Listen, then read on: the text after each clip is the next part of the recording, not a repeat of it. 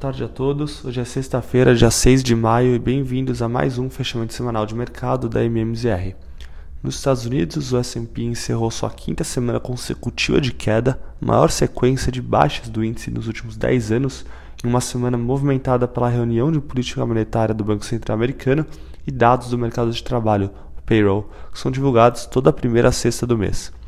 Como principal instrumento para combate de inflação que já acumula maior avanço nos últimos 40 anos, de mais de 8% ao ano, dirigentes do Fed optaram por aumentar em 50 pontos base a taxa básica de juros dos Estados Unidos para um intervalo entre 0,75% e 1% ao ano.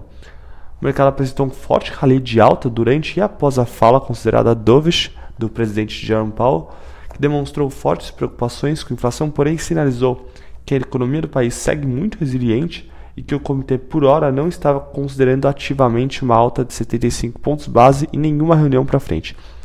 Que o mercado interpretou como muito positivo e de que a trajetória de altas nos juros poderiam sim levar a um pouso suave na economia americana.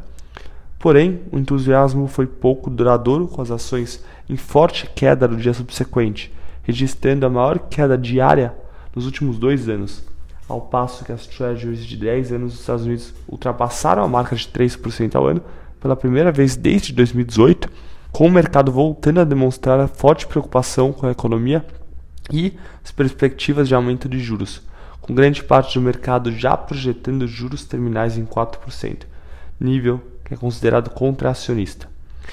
Hoje foi divulgado o payroll, indicando geração de vagas acima do esperado, 406 mil vagas em abril, resultando em um desemprego de 3,6% e um aumento salarial de 5,5% ao ano.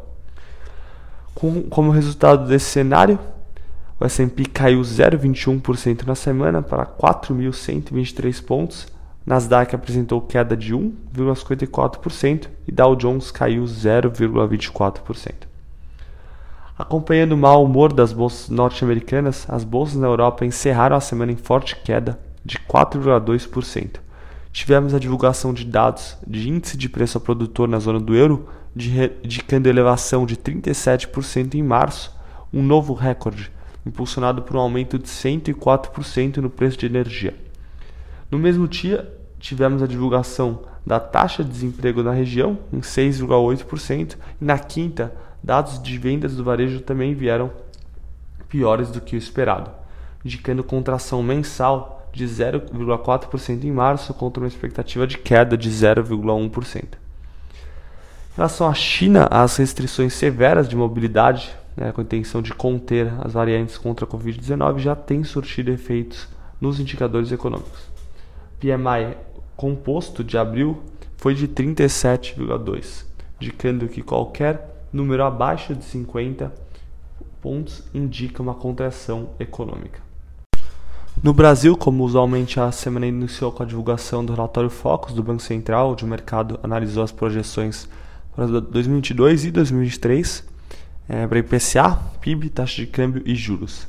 A expectativa para o IPCA aumentou pela 16ª semana consecutiva para 7,89% ao final desse ano e 4,10% para o ano que vem. O PIB foi revisado para cima, com a previsão do país crescer 7,7% esse ano e 1% no ano que vem, a taxa de câmbio em relação ao dólar é previsto para terminar em R$ 5,00 e a Selic em 13,25%.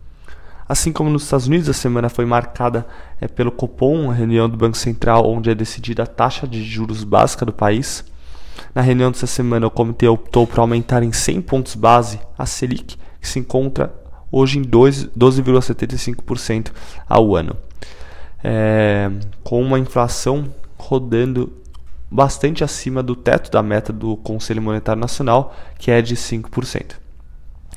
No início da semana tivemos a divulgação do IBCBR, medida de atividade do país, indicando um crescimento de 0,34% em fevereiro, impulsionado por vendas no varejo e produção industrial, com performance abaixo das estimativas em serviços. E a expectativa do mercado era de um avanço de 0,5% no mês. Tivemos na quinta-feira a divulgação da balança comercial do país, mostrando um superávit de 8,1 bilhões de dólares em abril, onde a expectativa era de 9,7 bilhões. No ano, o saldo é positivo em aproximadamente 20 bilhões, acima dos 18 bilhões no acumulado no mesmo período do ano passado.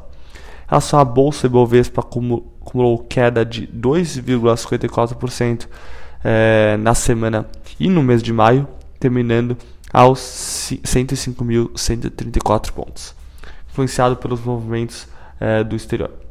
Destaque para a Petrobras, apresentando 9% de alta nas suas ações na semana, maior alta do Ibovespa após a empresa divulgar é, um lucro líquido de 44,5 bilhões, uma alta de 3.718% em relação ao mesmo período do ano passado e dividendos de R$ 3,72 por ação, que representa um yield de 11% em relação ao fechamento de hoje da, da ação da Petrobras.